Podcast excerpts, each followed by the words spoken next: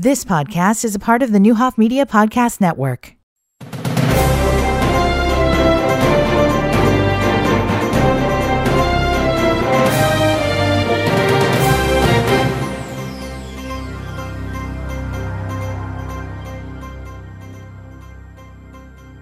to Bolton in the studio this morning, fighting with my mask for some reason today. I don't know, it must be a Monday thing. Anyway, uh, welcome. I'm glad to have you with us. We are kicking off a very, very, very busy month, a month that uh, Linda has scratched things on her book so many times I, I can't even read who's supposed to be here.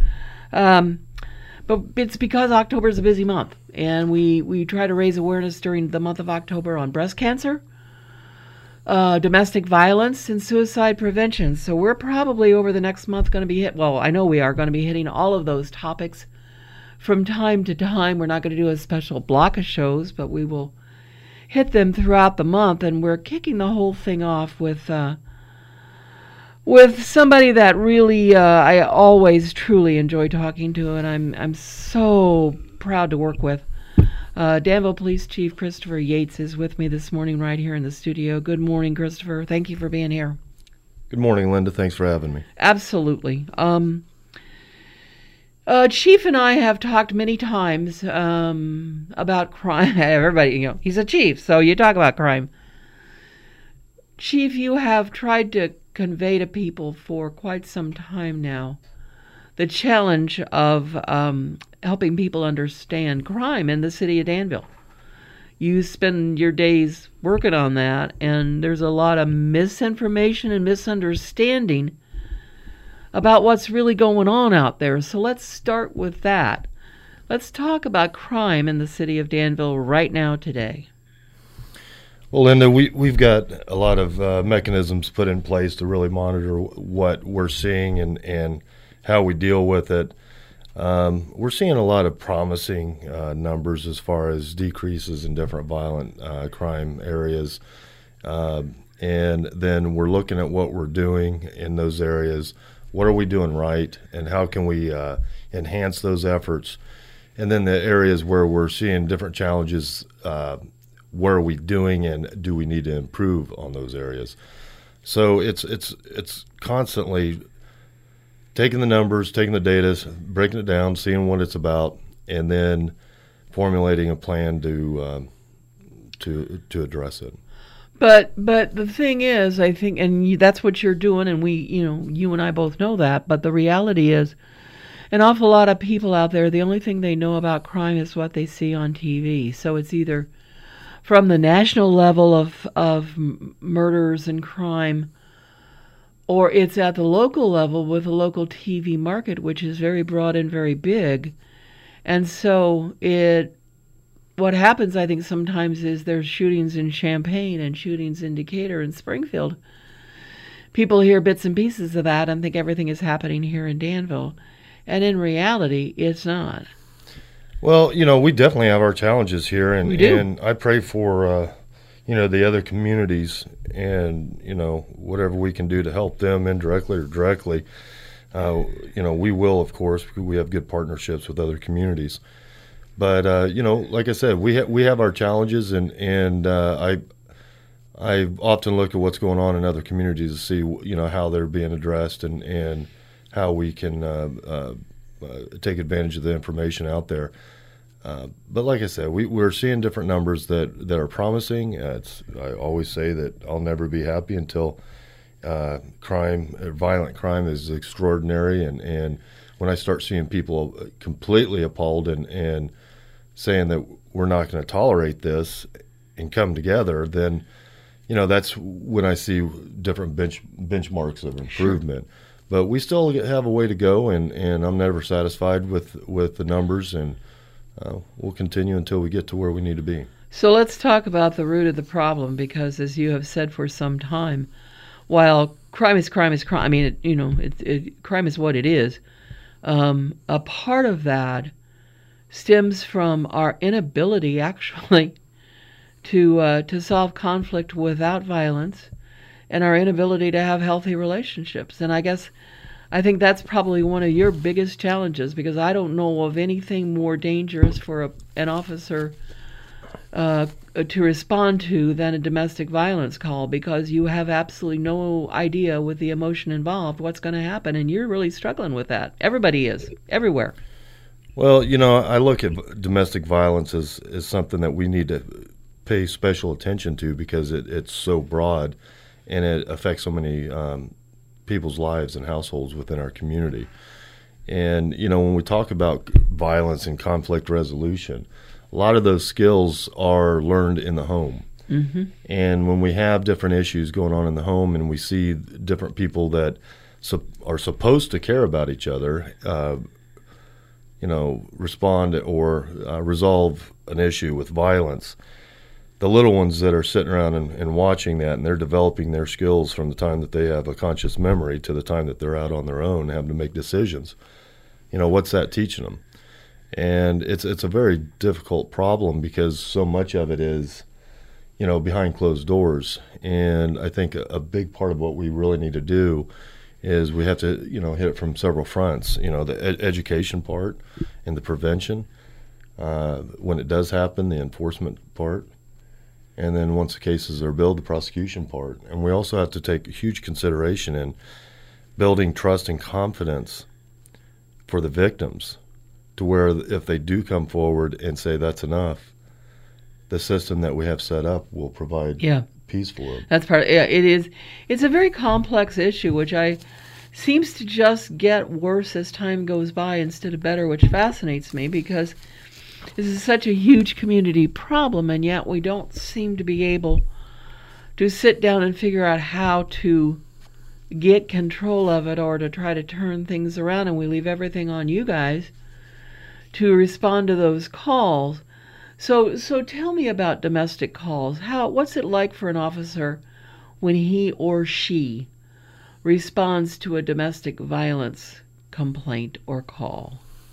Well, first of all, you know that you're going to be going into an emotionally charged situation, okay, where a lot of people um, may often respond or act to different uh, pressures differently than they would uh, dealing with people that they are not emotionally involved with. So it can be more severe for the officers, and they have to really be on their toes because they don't really know what to expect when they go in.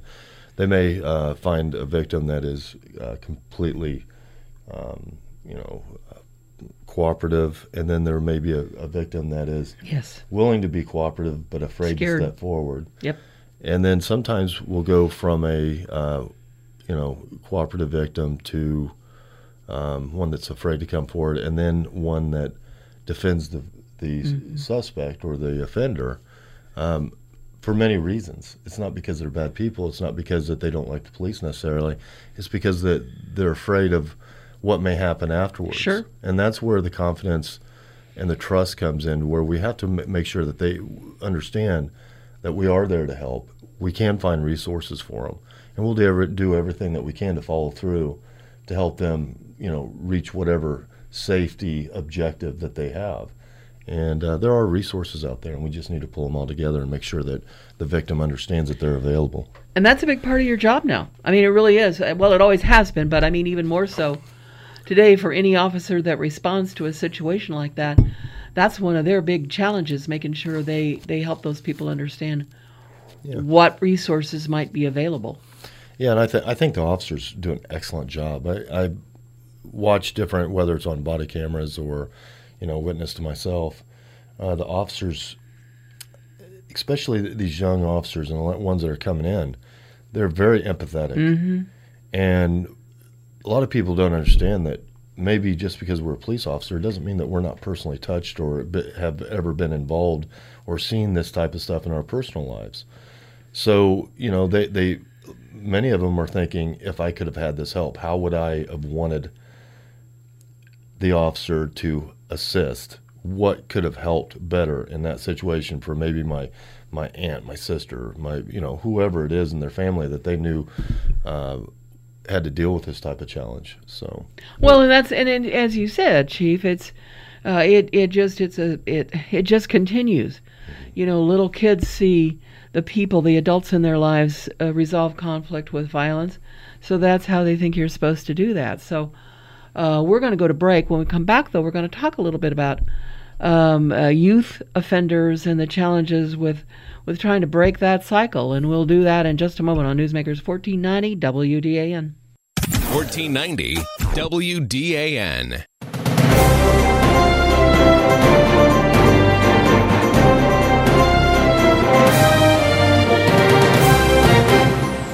Welcome back to Newsmakers 1490 WDAN. Linda Bolton in the studio this morning with Danville Police Chief Christopher Yates.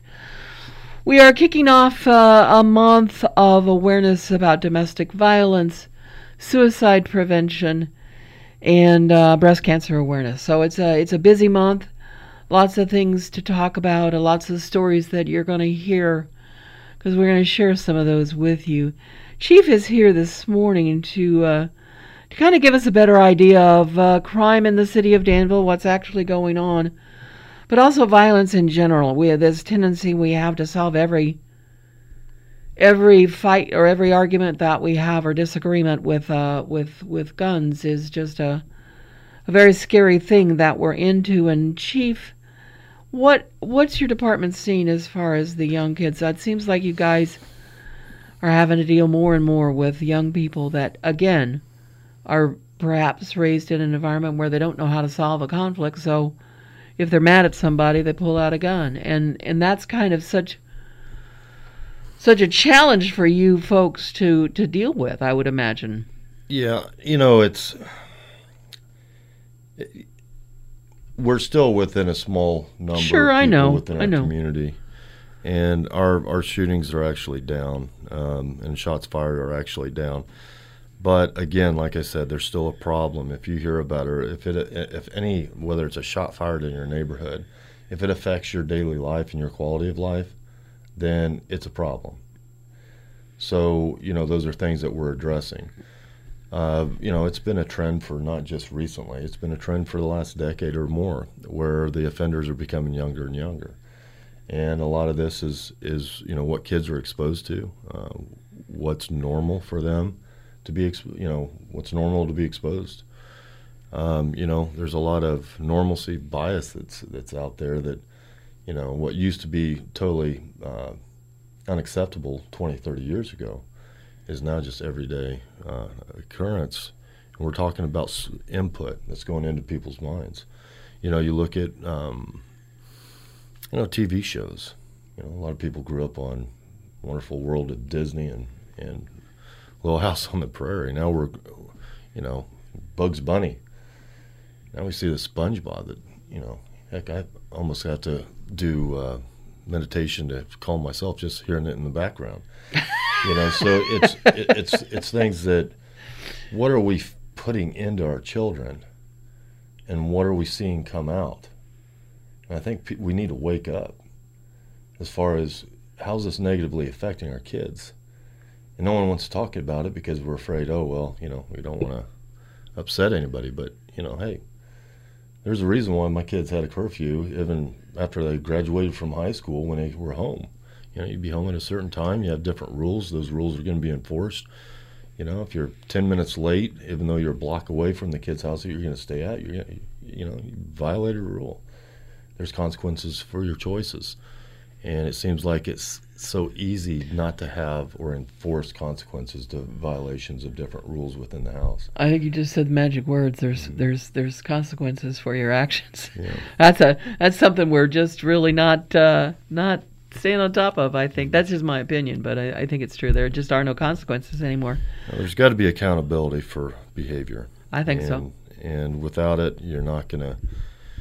There's not negative reinforcement, and and uh, people don't have a skin in the game for their actions, then uh, things sort of run amok.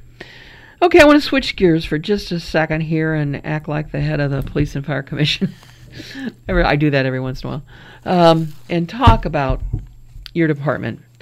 Uh, I've been on the Police and Fire Commission for 14 years, um, last few as the chair.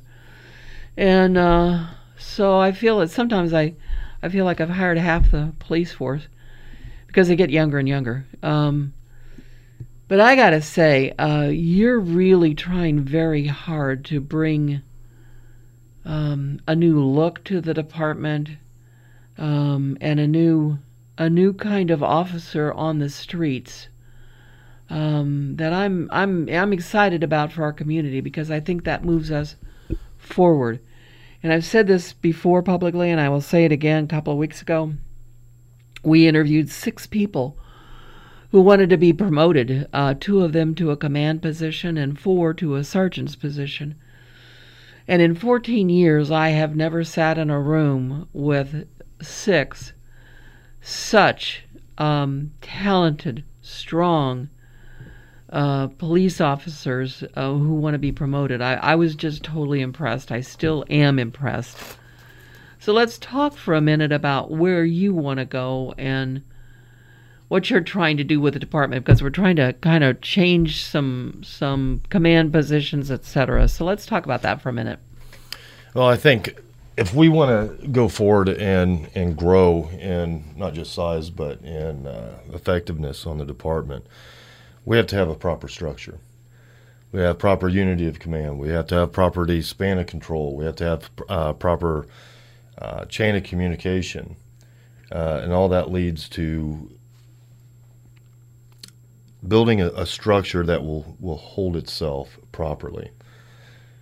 And what's really important about that is it's it's got to click more like a machine to where we have all every part is working towards the same goal. Okay, you look at any machine, and I talk about this with my you know young football players and stuff like that. Is that you all have a part, but there's mechanisms in place that put all those parts together right. to where they work towards the same common goal, and that's something that we looked at the way our structure was and saw where the different problems were. And, and we're making changes, and these changes aren't just a knee-jerk response to anything. It's probably been thought, thoughts and, and ideas put together over the last 13, 14 years. I've looked, you know, at some of my mentors, um, you know, Carl Alexander, my chief, um, and and a couple of other, you know, lieutenants and deputy directors that we've had in the past, and, and get a lot of information from them, throw a lot of things at them, see how it comes back, and and um, you know, we've come up with a pretty good plan. There's there's some things that have to be finished, uh, you know, through council and ordinances and stuff like that that uh, we we're waiting for approval, and we're moving forward with it. And I think we're going to see a lot better quality of. Uh, we're going to see the results mm-hmm. and positive consequences based off the different changes. Now, there's a lot of anxiety in it. You know, I sit up at night thinking, "Hey, am I making the right decisions on this or that?" But I'm not really one that waits and wonders whether or not it could work. no, you're not. I'd rather try it out, see if it does, and then make tweaks and corrections to make sure it does work because I think we're on a good path and I think we have the right people in the right places. We just got to put it all together and, and it's it's it, it'll come out for the primary benefit is is for the community. And every decision that we make, we have to look at several different things. It's got to pass different tests. Is it good for the department? Is it good for the city and the city government and organizations? And but most of all, does it result in a positive effect for our community and each person's quality of life? Because that's really what we're doing. We're not building a strong department to have a strong department. We're building a strong department so we can have a strong community. And that's what we've got to keep in mind because we're not, and this is what I've sold as much as I can get the guys to understand and, get, and the ladies on the department as well as people within the community. We're not a part of some group outside the community. We're part of the community, just like the community is part of us. And when we stumble, just like the community stumbles, we all feel it. So we got to figure out a way to where we can walk upright with much higher probability of success because that's going to pull the police and the community together a lot closer. It's also going to make also going to make us much more efficient and effective in doing what we, we're doing, because what we're doing is trying to provide a service to where people can live better, and uh, you know that's our goal. Well, and I think that's the that's the thing that's so so so cool about it is that we're we're actually doing, you know, what, what you're hearing about nationally, the, the, the rumble and the roar and the carrying on. Uh, we actually have going on right here in Danville, Illinois, and I and I hope people start to begin uh, to. I hope people begin to realize what we have going on and what you are trying to build within the department. In that the department, as you said, is part of the community. The community is part of the department. You work together to make us all have a better place to live, and that's a that's a big deal. What we need to look at is when we have a predator or somebody that is exploiting uh, vulnerabilities within our community, we will go after that. What we need is the community to assist us in that because it's not going to affect me personally, okay, other than seeing people hurt and people, you know, seeing people struggle but we're going to, it's not a soft stance on crime. It's yeah. not a soft stance on predators. What it is is understanding that we're going to deal with problems hard and people softer. But if the people are involved with the with the problems, well, then I wouldn't I wouldn't feel too comfortable. Yeah. We're gonna we're gonna take a break. When we come back, we're gonna talk just a little bit more with Chief before we have to get out of here, just exactly about that and about your involvement. So we will do that in just a moment on Newsmakers 1490 WDAN. 1490 WDAN.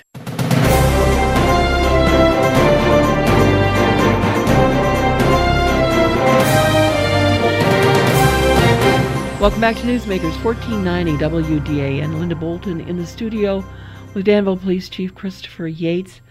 Um, Chief, we were talking about uh, uh, what you're trying to do with the department. Real quick, I want to wrap that up and then and then hit a couple things that are real important before we get out of here or running out of time. Um, it's important that if people see things, they say things, and we we use that phrase all the time, but it really matters. Yeah, absolutely. We, you know, I've seen the difference in different crimes, especially the violent crimes, when we have community participation and uh, communication. Uh, with the police, we're able to get that information and process it so much faster. And it helps us in solving the case and presenting it to state's attorney's office with good information that's prosecutable and moving forward. You know, if not, we have to find these little things out on our own and continue.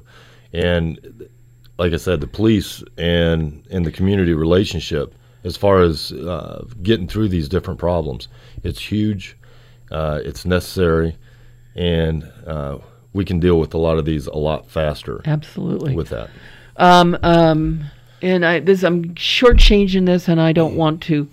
We just got notice of the Illinois State Police trooper who uh, shot himself in his squad car uh, up on uh, I-94. Um, so briefly, I wanted to talk to you about how you address mental health with your officers, because what you guys see every single day is is more than most of us will ever see in our lifetimes. How do you handle that with your department? Well, we have a very good, well, as good as we possibly can have, uh, peer system where you know the guys look after each other. We also have a critical incident team. I think uh, not only does it deal with people on the outside that are have, suffering from issues, like we saw uh, a couple weeks ago, where some of our negotiators, I think, helped uh, the outcome of a, a case. But uh, we also have that for our officers, and then we have uh, obviously the city's EAP or uh, Employment Assistance Program. But it is difficult, and I don't have a good answer for that. As far as you know, there's different things where I've come home over the last 27 years, and and uh, you know, different people at my home say, "Hey, uh, you okay?" And uh, you know, you say, yeah, "Yeah, sure," and say, "Well, if you want to talk about it, yeah, it's hard here. though. It's hard. But that's not something that we like bringing back to our house. So we, we usually decompress, you know, with each other and discuss different things. But it, it, I don't have an answer to that. I know. You know, we, we, try to put I the want... different mechanisms in place, and but there, there there are things that you know you see something bad, and then you know you. you what what I wanted, dinner, yeah, what you know, I wanted to acknowledge is the fact that you are aware of it, and it is oh, something that you absolutely. do care about the mental health of your officers, and then. Yeah now that we are really running out of time, you only got about a minute, minute and a half. You have a message for domestic violence. Yes, first we all have to pull together and figure out how we can educate our, our, our young people. Uh, especially if there's an absence of, of learning within the home and or positive learning. Biggest thing, and you know, we need to talk to the victims and say, listen, we'll do whatever we can, and we'll help you the best that we can to find you the resources, to find you the support and the strength that someone may have taken away from you, because it's still there. We've just got to put it together, and we'll work together as a team. If you're a victim of domestic violence and you reach out to the Danville Police Department if we can't help you directly with what you need, we'll find the resources there for you where you can get the help and the support you need to get yourself out of a situation that's not going to be healthy for you or your children. And we have to get that, you know, we, we just have to get that going. Take that step um, as far as reaching out for help. And like I said, we'll do everything that we can to help you. And if we can't help you, we'll find you the resources that can.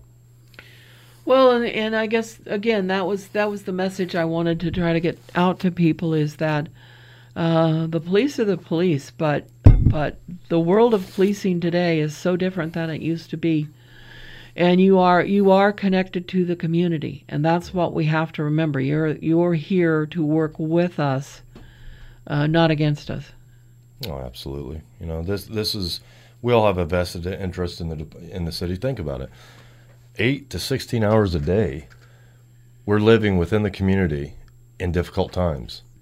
Okay, we don't get called to go to a good thing. No. We get called to go whenever there's conflict and problems. So we understand the problems within our community. We live it, and we, and we want to help you through it. So because I'm sure that an officer would like to say, that was absolutely a boring day. We had absolutely nothing going on.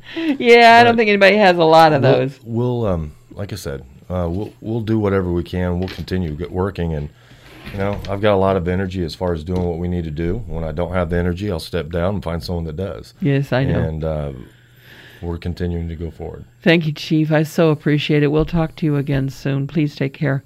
And thanks to, to all the Danville Police Department for what they do every single day.